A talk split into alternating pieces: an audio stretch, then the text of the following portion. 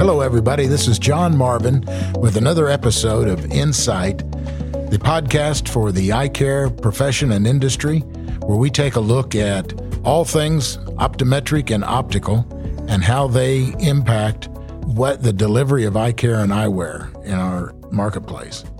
Today's guest is Bart Foster. Uh, Bart has been around the eye care industry quite a bit. I'm sure most of you know Bart and have met him at various meetings, but for some of you that have not, we're going to ask him to, to give a little bit of his background. But thank you, Bart, for being on today and uh, taking a few minutes with us, a little bit of time to, to discuss the eye care business. Absolutely. Happy to be here, John. Thanks for having me. You bet. Now, you are currently in Colorado. Is that correct? I am. I live in Boulder, Colorado with uh, my two kids and my wife. Moved out here about five years ago. And uh, for those in the uh, listening audience that aren't as familiar with you as many are, uh, would you take just take a little bit of time and give us your background and how you have gotten to the point you are today?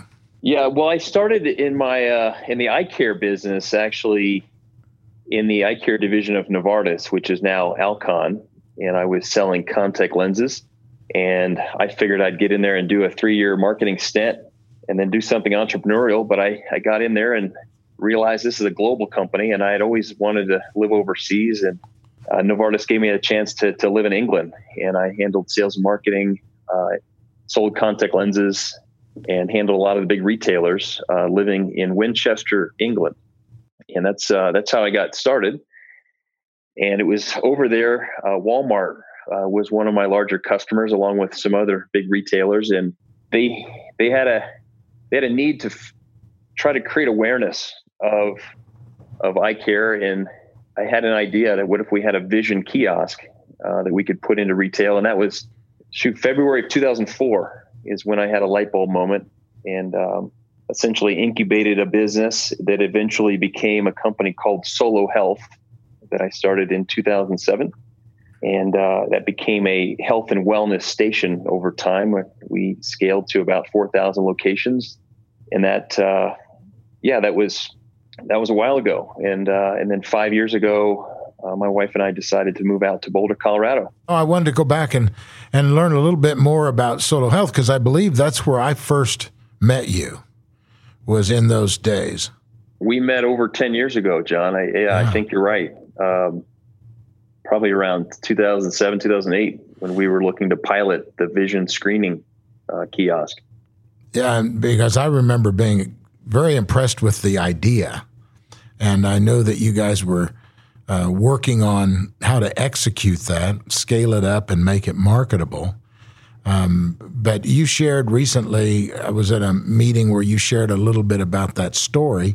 And I really think it's a fascinating story um, about entrepreneurism, frankly. And if you could, if you wouldn't mind, take a little bit more time and ex- expound on that, if you would. Sure, I was uh, I was an intrapreneur. I was inside the eye care division of Novartis, uh, and trying to figure out a way we could try to grow the whole market instead of stealing share. Is is how do we drive more eye exams? How do we educate people about the importance of of eye care? So, you know, the way the device worked is you'd sit down and answer a series of questions. We knew your age, your ethnicity, your gender, and we would be able to tell you uh, you know, because as an example, because you're African American and you're over 40, you're eight times more likely to have glaucoma. Here's what glaucoma is. And here's five doctors within three miles that accept your insurance. Would you like to schedule an appointment right now? And that was, you know, that was back in 2008, 2009. And we started testing that uh, device.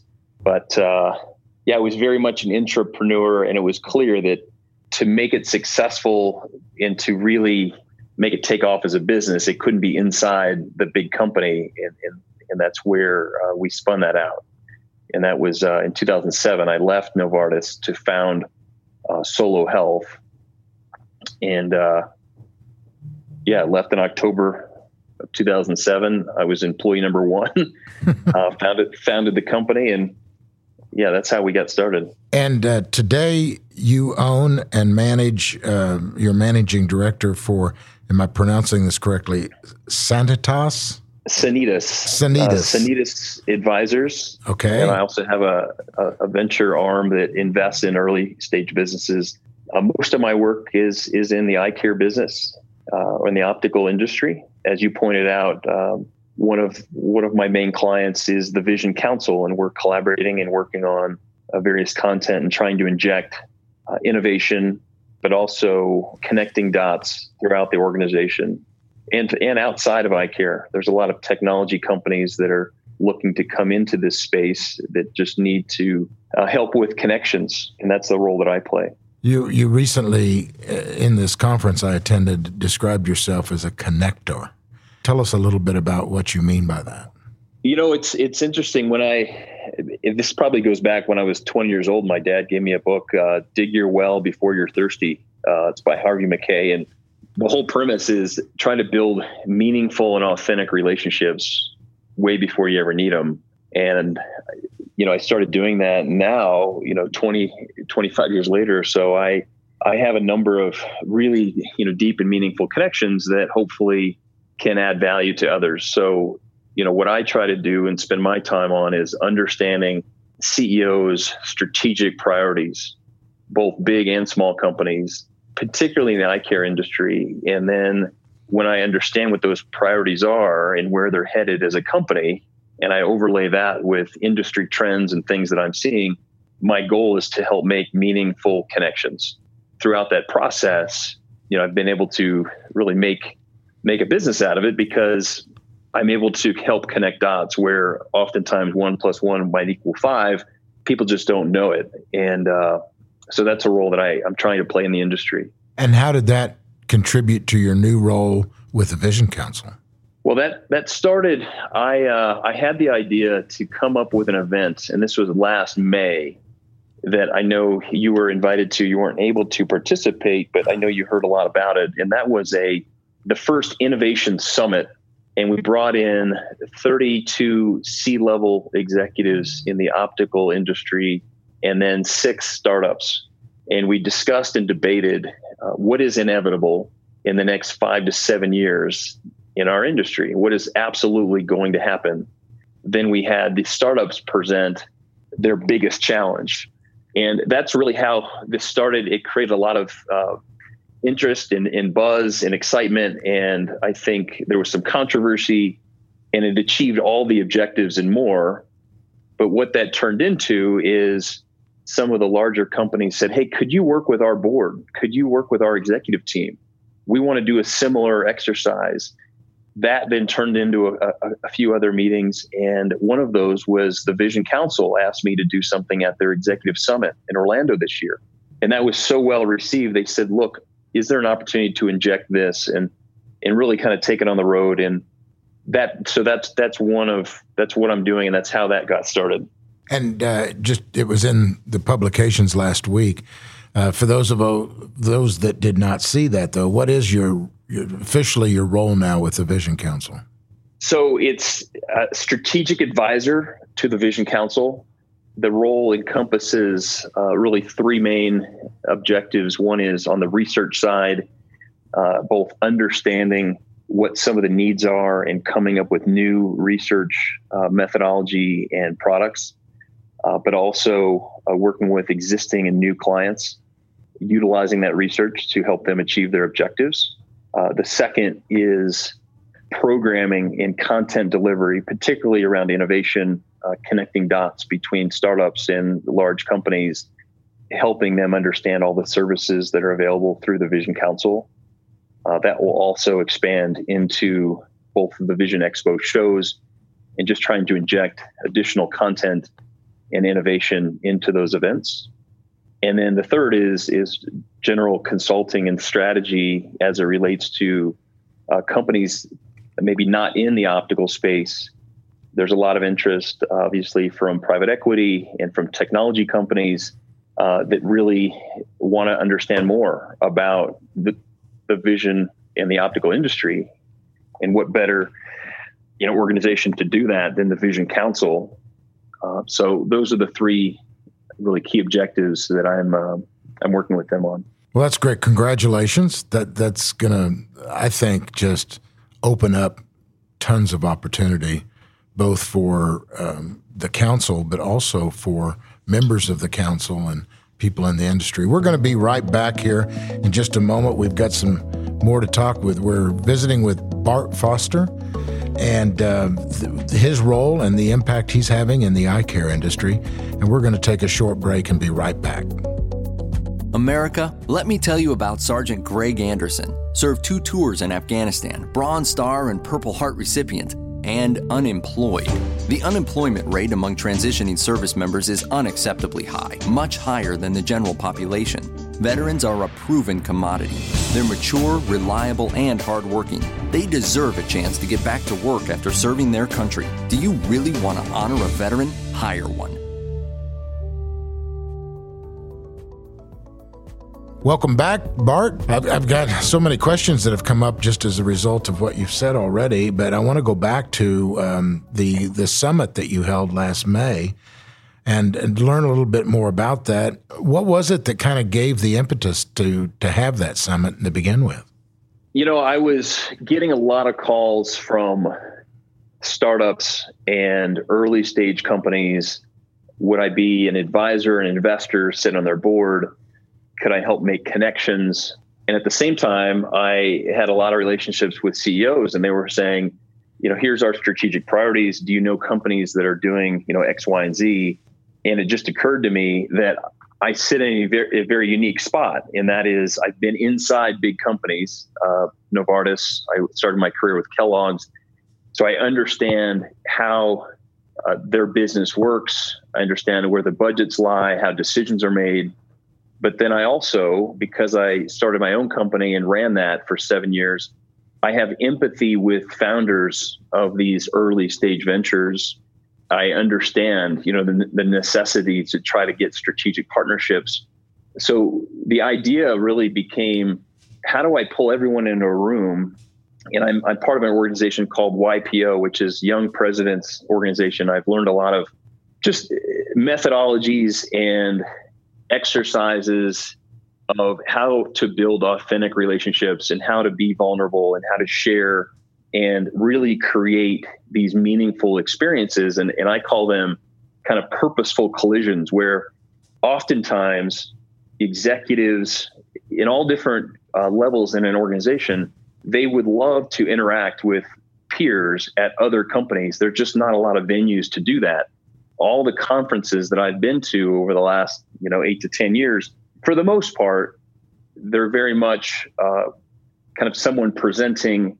There may be a cocktail reception. There's some general networking, but it's very infrequent. There's, there's opportunities to really collaborate and to ideate and to share and to be vulnerable. So that's the experience that I wanted to create. And I didn't know if it would work. I really didn't. I when I sent out the invites and I said, "Hey, this is going to be a conference like no one's ever seen. Uh, it's going to be very small. It's going to be intimate, and roll up our sleeve and vulnerable, and we're going to have fun. We're going to get out and go for a hike." And it exceeded my expectations. So that was really the catalyst of a lot of what I'm doing today, and and the work with the Vision Council and others. Well, everything I've heard about it, it was just tremendous, and I regret I wasn't able to attend. I I looked forward to, to one in the future. If you're going to hold another one, I understand that you are, and that this um, is. Do you plan on having it as a kind of an annual event? That's the that's the plan. Yeah. During last year's conference, you talked about holding an exercise. You asked people to sit down and identify what they believed was inevitable in this industry. And I was fortunate enough to be at the Council's executive summit and participated in that exercise with you. And I was blown away, frankly, with the outcomes of that. But what I'd like for, to hear from you is, uh, from your perspective, uh, you've you've held it at least twice, maybe more. Um, but tell us a little bit about the exercise and why you think uh, that is so productive. Yeah. So a couple things, and and how I came up with you know the the whole inevitable concept. I actually I learned from Elon Musk. And you know they asked him how how do you come up with all these new innovative ideas, and he said, you know, I knew when I was 17 years old, I, you know, I'm sitting on a tractor and I knew that we're not going to have combustion engines forever. Everything, you know, eventually it's going to go electric. And he said, I, I was looking up at the moon and he said, we, you know, we've been to the moon, you know, we're going to go to Mars. And he wanted to accelerate the inevitable. And ever since I heard that, that was kind of the impetus of at least the exercise. But why, and I guess more the methodology to answer your question and why the exercise worked so well and the way we did it is I use something that I learned from Google and Google Ventures, and they use something called Think, Pair, Square, Share. And it's a way to generate, they've proven 40% more ideas. And you think to yourself for five minutes, then you pair uh, with a person next to you, and then you get into, and you, those two pair with another two, and that, that's the square part. And then you share as a group. And why that makes so much sense in this particular setting is because oftentimes, and when I do these, you have competitors sitting next to each other. You have uh, industry uh, alliances and different groups.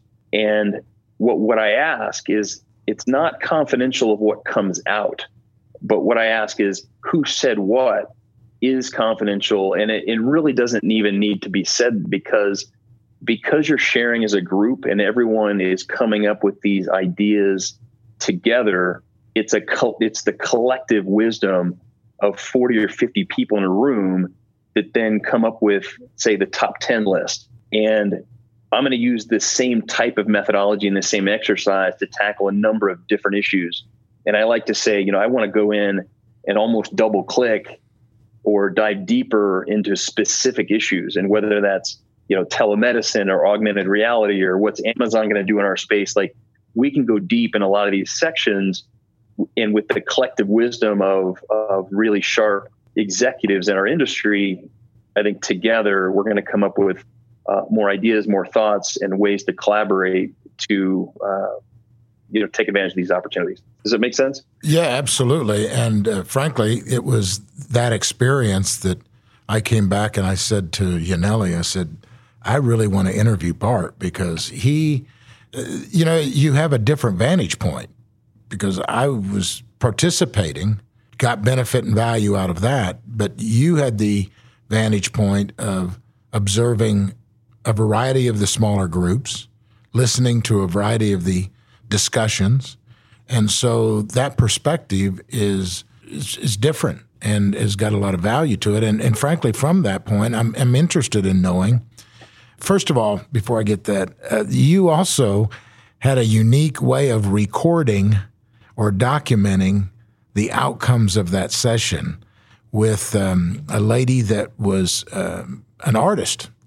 And uh, could you tell us a little bit about why you chose to do that and uh, what the outcome of that was, the results? Yeah, no, thanks for asking. I have uh, someone on my team that's a graphic recorder, and she uh, used to be a Disney animator. And the way that we facilitate the session is she's able to capture uh, graphically what's being discussed. And it's been proven that this type of methodology and this type of uh, way to capture it's it's much better received and, and then you have a working document at the end and we will be circulating pictures and uh, an outcome. And i believe the vision council is putting that together but it becomes a shareable experience because of the 50 people in that room, just like you came back and wanted to share it with your colleagues, but that graphic recorder is still a way to really get people an immersive experience and then have a shareable experience after. Well, I, I found it fascinating because it my I, honestly my first reaction was, okay, well this is kind of novel, but uh, but when I saw the result of it, I, I saw also what I think is some of the genius in it, in that you could have easily published a you know eight page report that no one would take the time to read. Everybody would want to, well intended, right. But just things get in the way.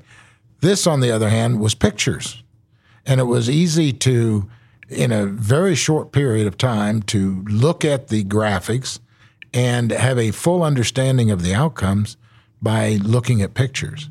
And I just thought that that after the fact, when I saw the end product, I was just really impressed with that.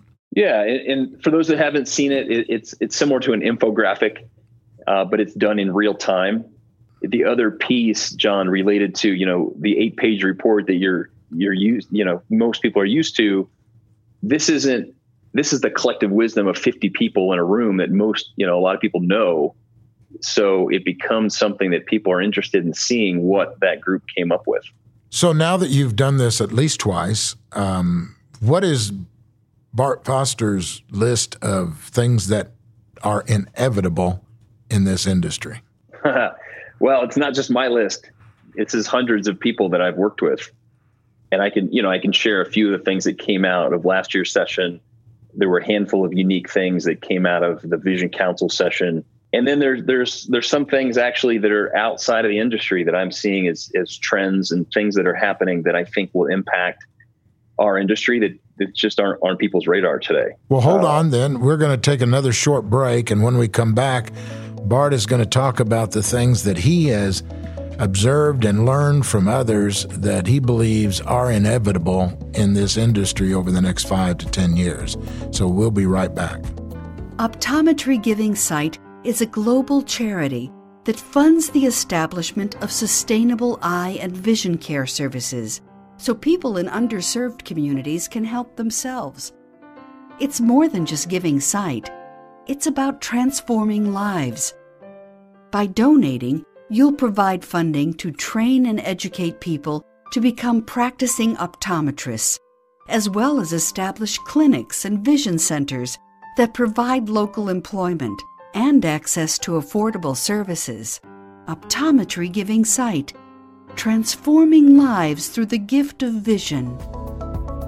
Okay, welcome back. We're talking with Bart Foster, who has recently taken a consulting position with the Vision Council he has uh, a lengthy career in the eye care industry, and as in the last couple of years, has really pushed forward this idea of connecting um, startup companies and new technologies with others in the industry.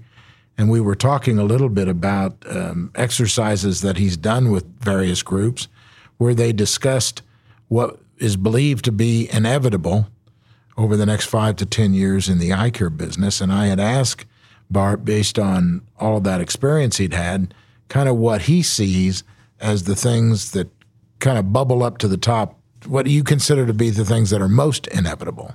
Yeah, I think, and, and John, I'm happy to share the document that came out of a couple of the meetings. And, and if you want to put in your show notes or something that somebody can download. Oh, that'd be uh, great. Thank you. Yeah. And I, but I think for, you know, for today, eh, there's a handful that I, I think 80% of people would say, okay, that's that's inevitable. We get it. It's still important to talk about, and I can list off a few of those. And then there's there's a handful that I think are a little on the periphery that people might say, well, wow, I didn't consider that. So I, I can talk about that too.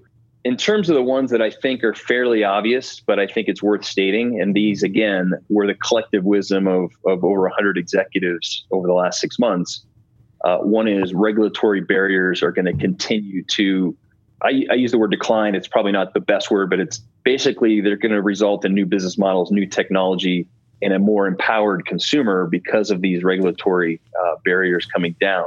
And you can look at what's happening in other countries.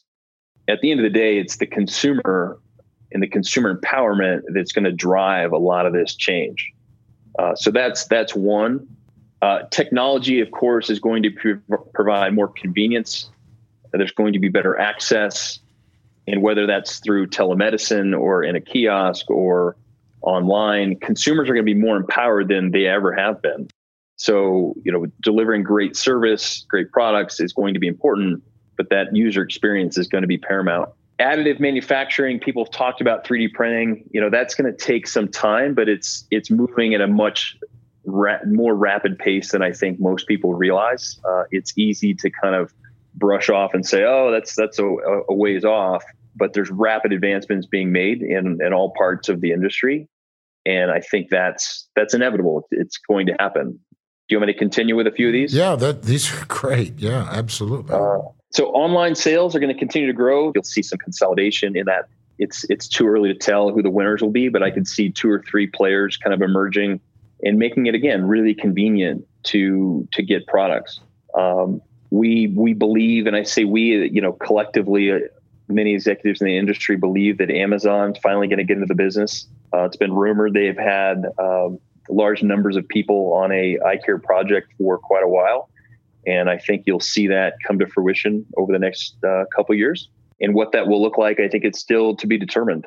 I think every industry probably has Amazon on their list as a potential disruptor, but also potential potential to grow the whole the whole market. Uh, continued vertical integration. Obviously, there's a lot of attention on the EssilorLuxottica merger, but I think you'll see other companies uh, taking kind of a similar path where trying to vertically integrate, which will open up additional opportunities for smaller companies and niche brands. Uh, private label, I think, will become more a sizable part of the market. I think it could increase the whole the whole market. And you know, if it's contact lenses or on the frame side, I think private label uh, will continue to grow. And again, this is the collective wisdom of a lot of people. Myopia, I think we've all it, it, finally in the last 18 months, it's starting to get the attention on a national and, and world stage of the progression of myopia, especially in children. And I think over the next five years, you're going to see a change in the standard of care. And that's going to open up new treatment opportunities, new service models, new products, and then and then a couple that I don't know that are on the radar today. You know that I think we've talked about the scope of practice and how that's going to change and migrate over time. I think that's going to open up tremendous opportunities for eye care practitioners today to get into other specialties that are related to healthcare that they could perform without uh, a lot of additional uh, training and expertise that would go after the exact same customer that would deliver a convenient healthcare experience. And I that's probably one of the big opportunities that I'm going to spend some more time on and, and investigate uh, over the coming year is uh, is how do we help some of those other industries that are outside of eye care today, and how do we use the the ECP channel as a distribution vehicle for both products and services uh, beyond just eye care. Well, you know, I think that's that's a tremendous point you're making. One of the things that um, I think has been a, a big move forward and um, is that the Vision Council recently created a retail division. For the first time, with that division, you've actually now got an organization that has largely and traditionally been about suppliers and manufacturers sitting down and working together through the council with the customers of those services.